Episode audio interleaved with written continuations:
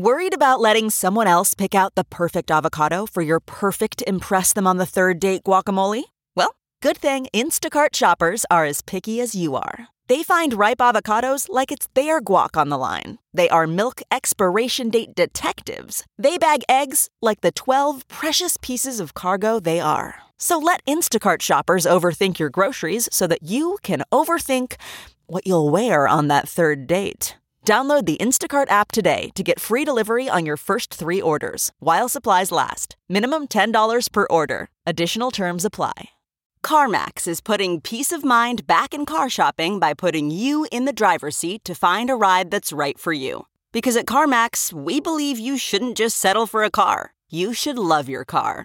That's why every car we sell is CarMax certified quality, so you can be sure with upfront pricing that's the same for every customer. So don't settle. Find love at first drive and start shopping now at CarMax dot com.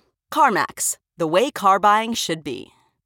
Hey, everybody. This is Joe. And this is Lizzie from Halestorm. And you are listening to... Talking Metal. Yeah!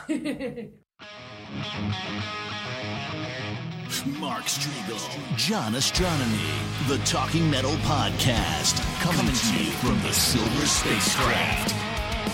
I'm Bud Friendly. Here's your hosts, Mark and John.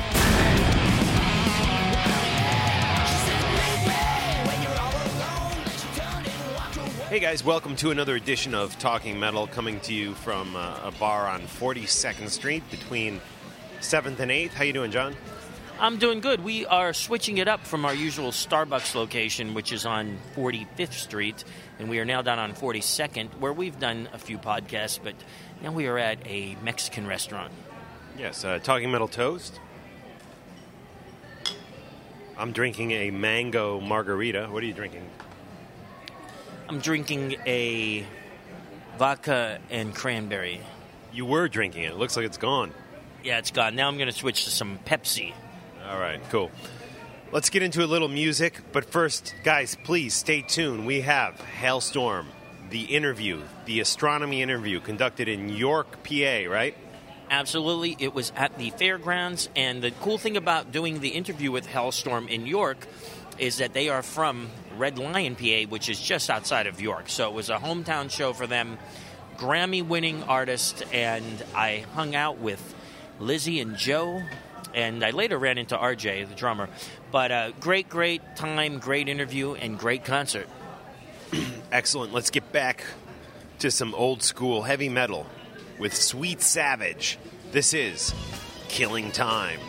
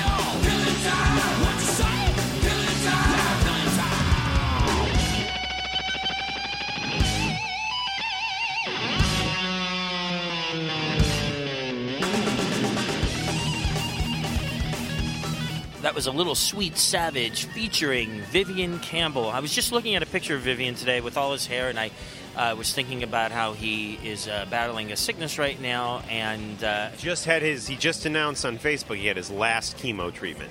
Wow, great news! And uh, let's uh, hope. And it sounds like everything is going well for Vivian, so that's a good thing.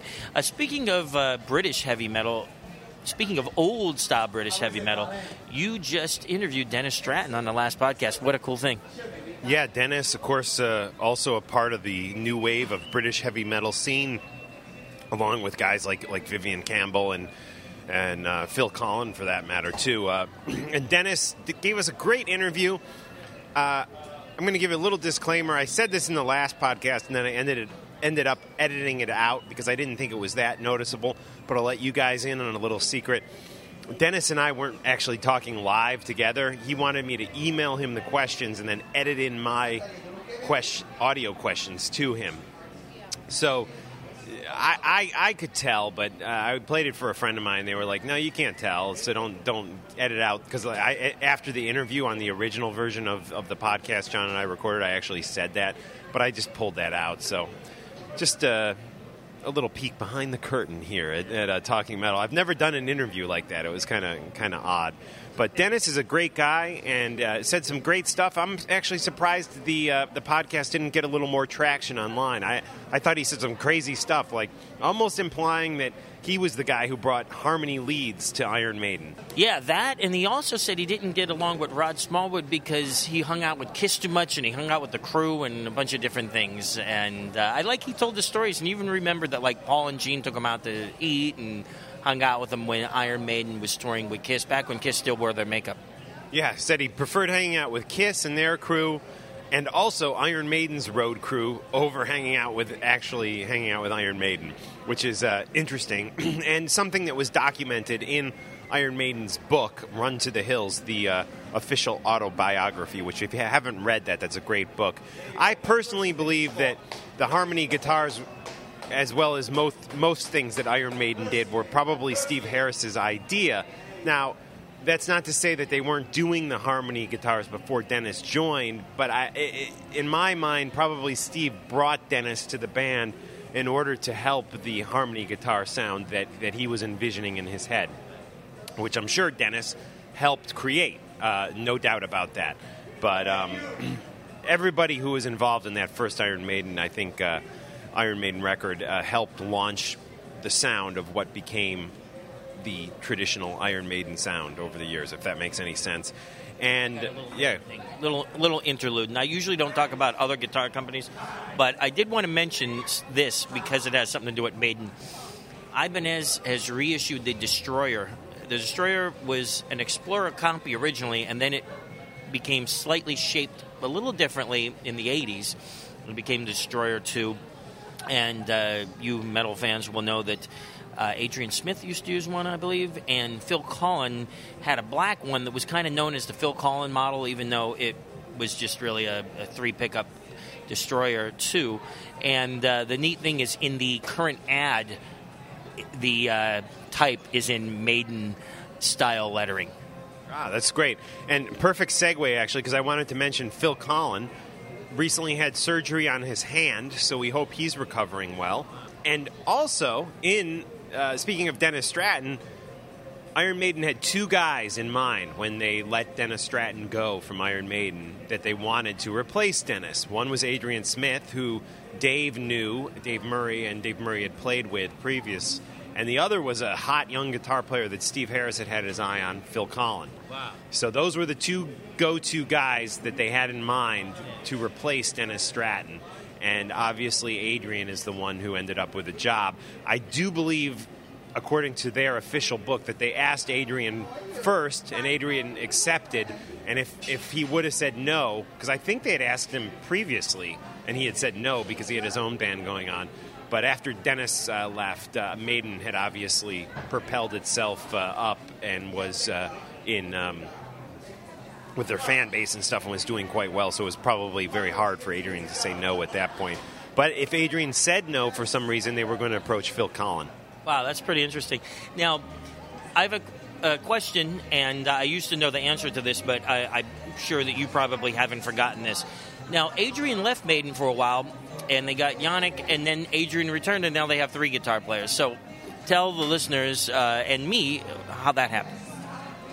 I, I think, I, I don't know how it happened. I, I think he was burnt out. You know, he, he, he left, And uh, I don't know if he was looking to do a different style of music or do more of his own music or, or, or what. I would have to review the the Iron Maiden book to see what his reasons for leaving was. But I know, you know, they had toured so extensively through the eighties that those guys were really burnt out. And there was also some friction, I do believe, about songwriting. With, and I know Bruce Dickinson had been disappointed that a lot of his songs had not been used.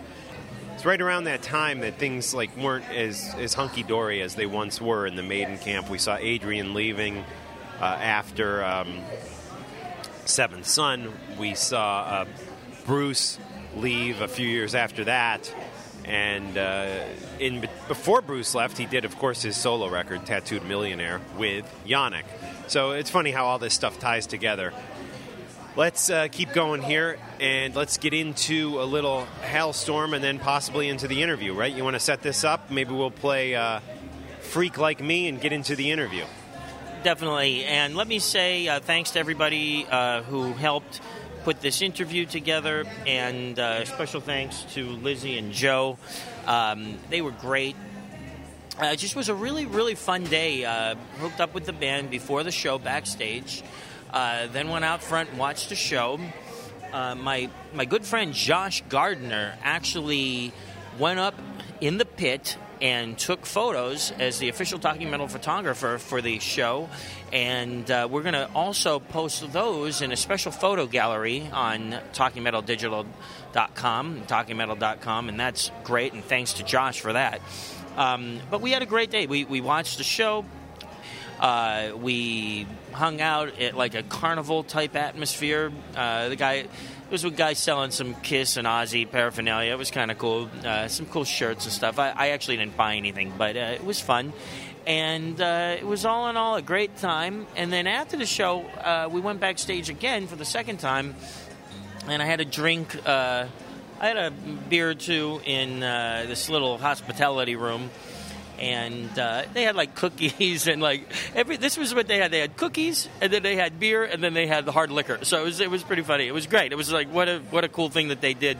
Uh, R J, the drummer, came back and hung out for a little bit. And uh, Halestorm was so cool that they, they went out by their bus. And for people who didn't even have backstage passes, you could just go and hang out by their tour bus. And they were, like, taking pictures and hanging out with everybody. And then later they, they came back and hung out with their family and friends who were hanging out in the hospitality room. So it was cool.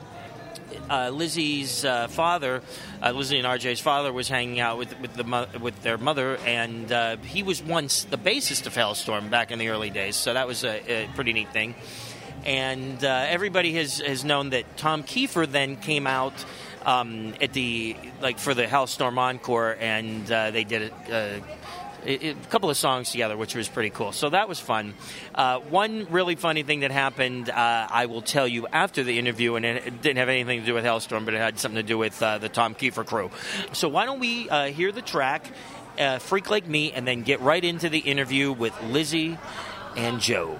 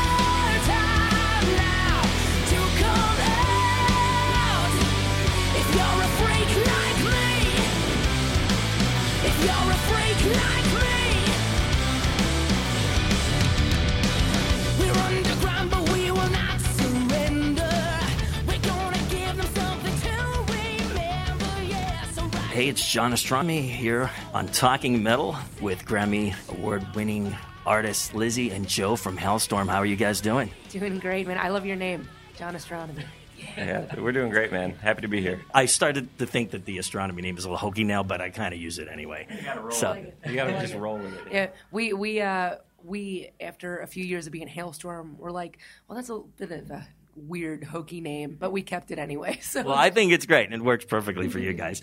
So I want to talk about when you guys got signed back around two thousand five, and do you guys remember the gig at Don Hills that you did where I know you guys had some label people come down? Remember all those. We had, we were playing there every month. We played there the first time. We were showcasing for this little label that was interested in us, and uh, that never worked out, but Don saw us, and he was like, he's like, I have to introduce you to my lawyer, you know?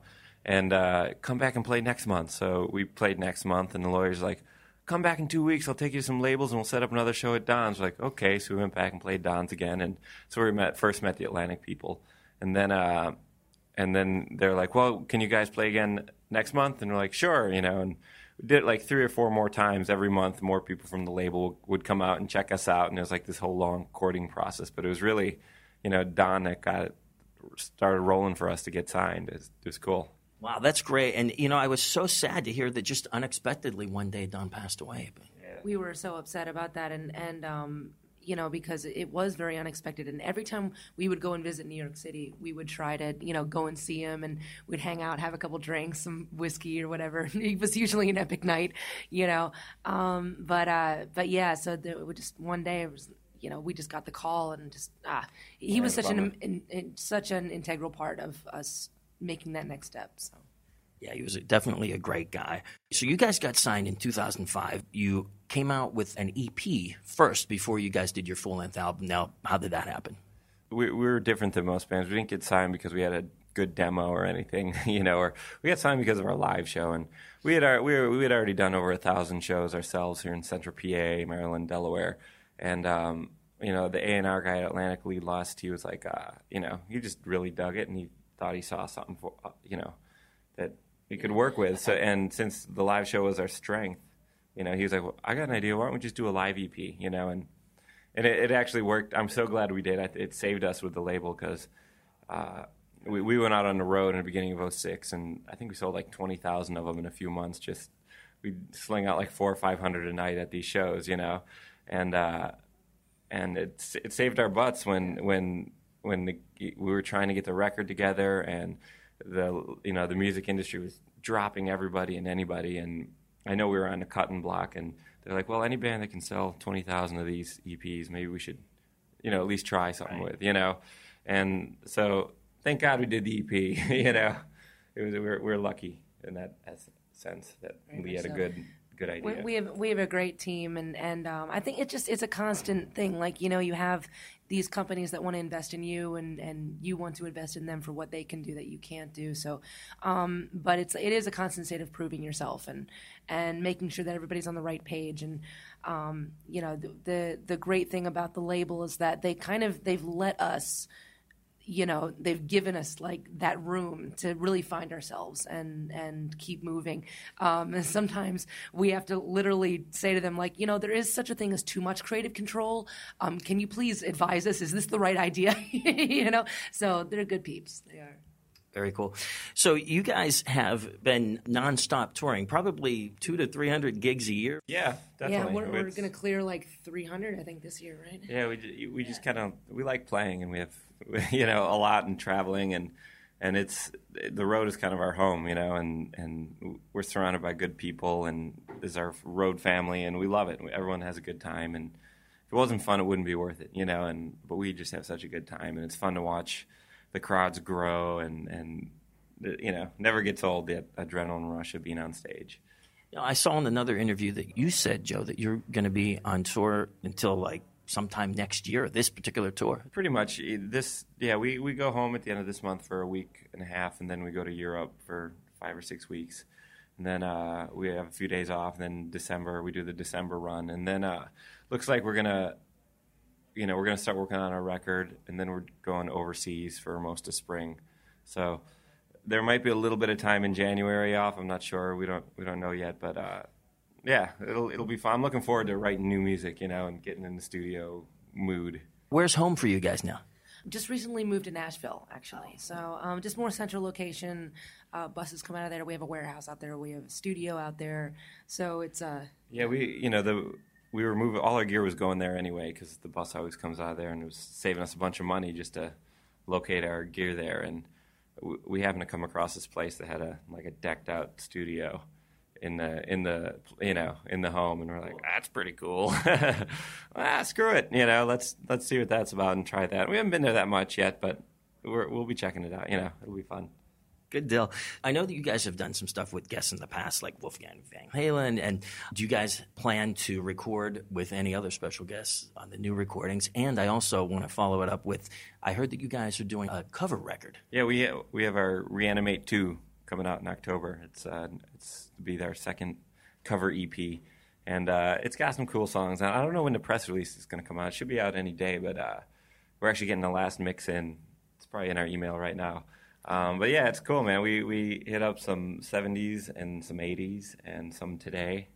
Yeah, it's fun. And to answer your first question, I mean, like I I love doing duets with people. Um, we are very lucky to have some awesome friends right now, and so you never know. Like I, I we haven't we don't have anything in the works right now, but that kind of stuff, including the Wolfie Van Halen thing, usually kind of happens on a whim. Like, hey, you want to do this? Sure, you know. So very cool. I was watching my favorite T V show, Bar Rescue, and suddenly I see you guys, and I thought it was the coolest thing. Tell us about that, and how did that happen? I don't even know how it really came about. Yeah, I'm not remember? sure, but we, you know, our management calls us like, you guys want to be on Bar Rescue? We're like, sure, you know, and.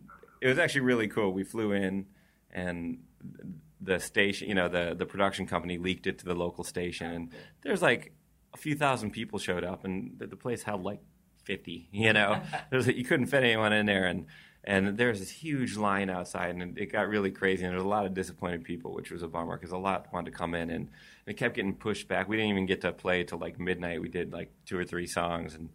You know, it felt bad because, you know, it was a T V production, so you're running on it. It's, it wasn't a concert, yeah, they, yeah, you know. They, they couldn't. We couldn't do – we did. We squeaked in a couple more songs just for everybody that showed up. But, yeah, yeah almost right. got in trouble. But, yeah, yeah. But it was worth it, I feel like. Yeah, it was fun. It was great. It looked great. You know, from a T V production background, it looked great, the final product. So it was very cool. Now, Lizzie, you have a signature Gibson Explorer. Gibson approached me um, at – what, what? which name was that, two years ago? Two or three, yeah. Two or three years yeah. ago, um, uh, uh, at the NAMM convention in Ana- Anaheim, uh, and uh, uh, yeah, they approached me. They're like, "We really want to do a guitar with you," and of course, my initial reaction was like looking behind me, like, "Is Slash behind me? Who are they talking to?" You know, um, and uh, they were uber excited. I mean, obviously, I've been a Gibson girl forever, and so um, I kind of already had my ideas because they're like, you know, take a few months and like figure out what you want to do. I'm like, I'll have it in your email box tomorrow. So um, they were really excited to do it for me. Um, I did, I, you know, I did a standard Explorer because I just I love the way that they do Explorers, and, and I didn't really want to screw with it too much.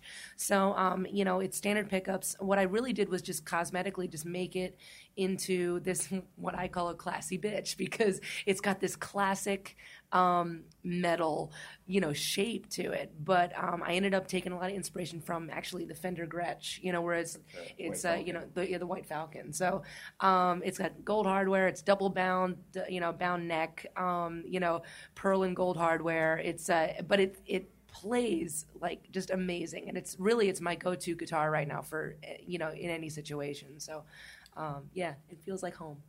Well, I love it. Now I wanted to ask you, in the Love Bites video, you're playing a Les Paul, and it's got was that a Kahler on it? That's yeah. an old. Uh, that was a gift from a guy, a guy that works at a station up in Connecticut. Is it eighty-one? It's an eighty-one Silverburst yeah. Les Paul Custom with a you know the the year that you wanted, and it was a factory. Installed Kahler on there. Yeah, and a good good friend of ours um, ended up coming, you know, to a to a show, and, and he put out this guitar, and he's like, I really want this to have a good home, and he's like, her, he's like, her name is Hope, and I really want it to be played and, and displayed. So, um, to be on stage, so yeah, so I, I told him, I said, well, you know, I'm gonna put it in the Love Bites video, and so you'll have wow. that, and you'll have you it know? out on stage. We it's, yeah. it's in the middle of getting refretted because the frets were a little too worn down to. Uh, really be play- that all that playable. So it's taken, for some reason, a freaking year and a half. To, right. We've just been on the road so much. Every time we go back, it's not quite done because our guitar tech is doing it off the road. And I think we'll have it, hopefully, by uh, the December run. So yeah. we can start playing it then because it sounds awesome. It does. It's it's got such a cool tone. I mean, obviously, anything with that history, I mean, it just sounds unlike any of my other Les Pauls. But I'm getting quite a lot of Les Pauls. Yeah, you have a nice I have, collection. I have, what, I have like six now? That's a lot. It's, it's just terrible. It's a terrible addiction. Terrible. You know what I think is nice is the uh, classic customs. They may be now called the custom classics, but it's basically a custom where the front has multiply binding, but the back doesn't have binding like a standard. So those are kind of cool. They're Gibson U S A, so they're less expensive than the custom shop models. That's cool. I really want one of those uh, uh, collector series, or the collector, um, what are they called? Like, I can't remember the exact name of it, where they took like, uh, they take like fifty-nine bursts and remake them perfectly. You know, yeah. like they have like collector something number two and number right, three. Right. and.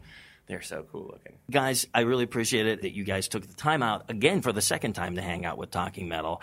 I've always been rooting for you guys for a couple of reasons. One, because I'm also a P A guy, so it's great to see another hometown, you know, group of musicians do great. But also because I was there back in the old days at one of the Don Hills gigs doing it with you guys. So congratulations on everything. It's a pleasure to be with you, man. And, and thank you so much for taking the time to talk with us. You know, we're, we're, we're just goofballs. We we talk about this stuff anyway, so it's it's a... It's an honor. Thank yeah, you. Yeah, I really appreciate it. And thanks for the Ace Frehley book. Yeah, Can't wait so to read much. it. You guys are going to love it. Hey, everybody. This is Joe. And this is Lizzie from Halestorm.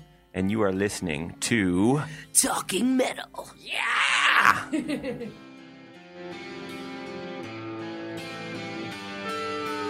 We could just go home right now. Or maybe we could stick around for just one more drink. Oh, yeah.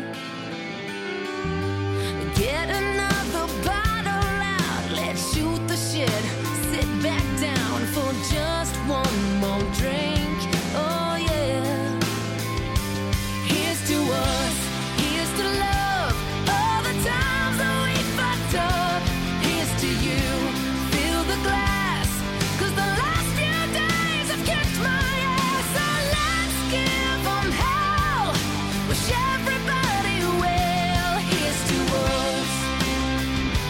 Here's to us. Let's talk it out this far together. Put our dreams through the shredder. Let's toast, cause things got better.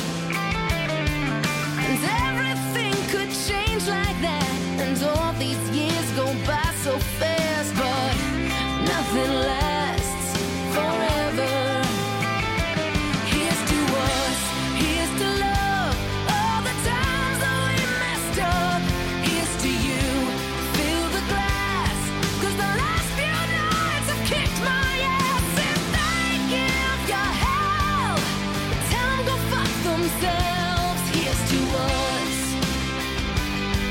To us.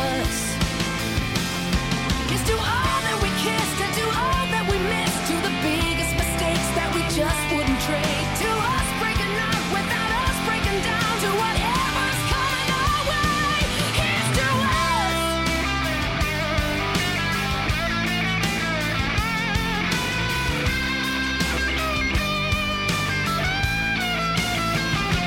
Here's to us. Here's to Cool. What you just heard was John's interview with Halestorm, Lizzie and Joe from Halestorm, and you heard Slash with Halestorm playing the song Here's to Us. Again, Here's to Us by Halestorm featuring Slash. Go to iTunes and buy the full-length versions of all the songs you hear on Talking Metal.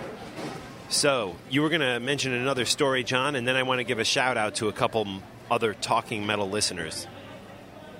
What was that? So, John, you were going to mention this, one more story you said, I think, before the interview, and then we are going to give a shout-out to a couple Talking Metal listeners. Yeah, um, what was funny is I'm backstage um, in that hospitality room, and some guy comes in, and it uh, turns out he was Tom Kiefer's uh, guitar tech. He was a really, really cool guy, and uh, we, we've kept in touch. Uh, and he comes up, and uh, R J comes up, and he goes, oh... Uh, are you the guy with Ace Frehley? And he was talking to the other guitar tech, and he goes, no, he is.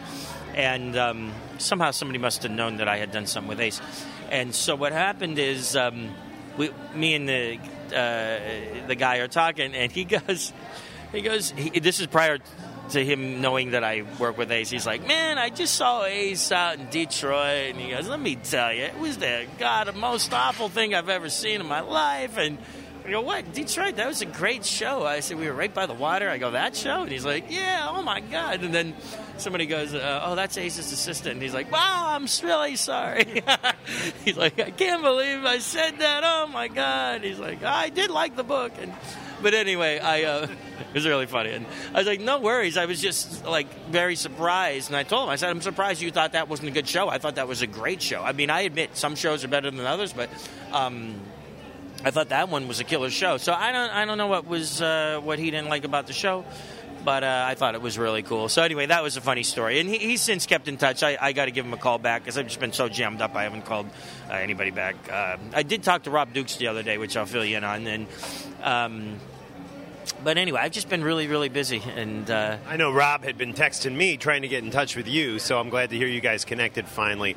Hey, we got a nice PayPal donation. Uh, why don't you give a shout out to this guy here?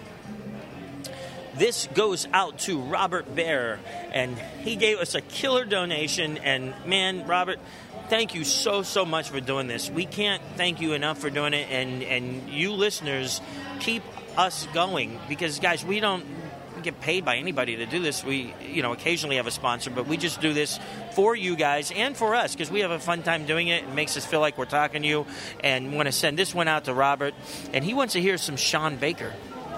Yeah, let's get into that right now. A little Shaun Baker for Robert, who wrote in, Talking Metal Rules. Love the show. If I earned a request with this donation, I'd love to hear seven nothing by Shaun Baker Orchestra. Thanks for all the time you put into the podcast. Rock on, Rob. Thank you, Rob, for the great, generous donation.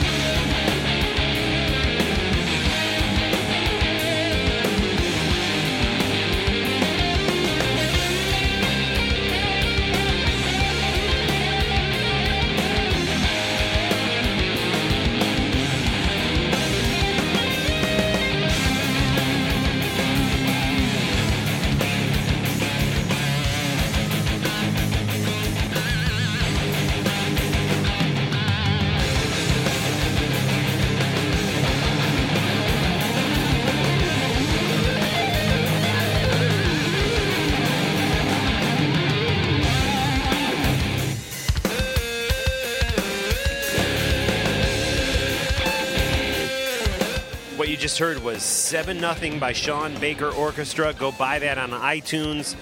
A big thanks to the Talking Metal listeners for everything you guys do for us. And we wanted to give a little shout out right now to our sister podcast, Talking Rock. It is back and running strong. So go subscribe to Talking Rock. There's a new interview up with Hugo from Tantric, who was managed by Bill O'Coin, who once managed Kiss. We actually talk about Bill O'Coin during the interview, so definitely go check that out on the Talking Rock feed or on talking metal dot com in the Talking Rock section. Derek posted on Facebook hey guys, I just recently found your podcast and spent the better part of the past two days listening to it. It's cool hearing how band life is for the big and famous, and gives me something to look forward to as I am a musician as well, even if I'm a sucky one. Well, I'm sure you're not that bad, uh, Derek. And love the interviews and love the podcast. You got a fan for life. Well, thanks for checking in with us, uh, Derek, on Facebook. And, guys, you can check out our official Facebook page and get involved with the conversation there. John and I will be uh, touching base with you guys all on the Facebook and the Twitter, which is uh, the handle is just simply Talking Metal, one word. All right, so we'll wrap things up here. We've heard some great music. We're going to wrap up with a little old-school Bruce Dickinson before he was in Iron Maiden. This kind of ties in with the whole Maiden theme from earlier in the episode. And I guess that'll about do it for, for today. I'm losing my job, guys, so if, if you're ever going to make a donation, now's the time. Last uh, last week is next week, and I'll be uh, hopefully pulling in some sort of income. I'm a little nervous about it. Maybe it'll mean more podcasting. I don't know. Anyways, John, why don't you take us out? This is Vice Versa by Samson from nineteen eighty, and this features Bruce Dickinson, who I once ran into on the streets of Johnstown, P A.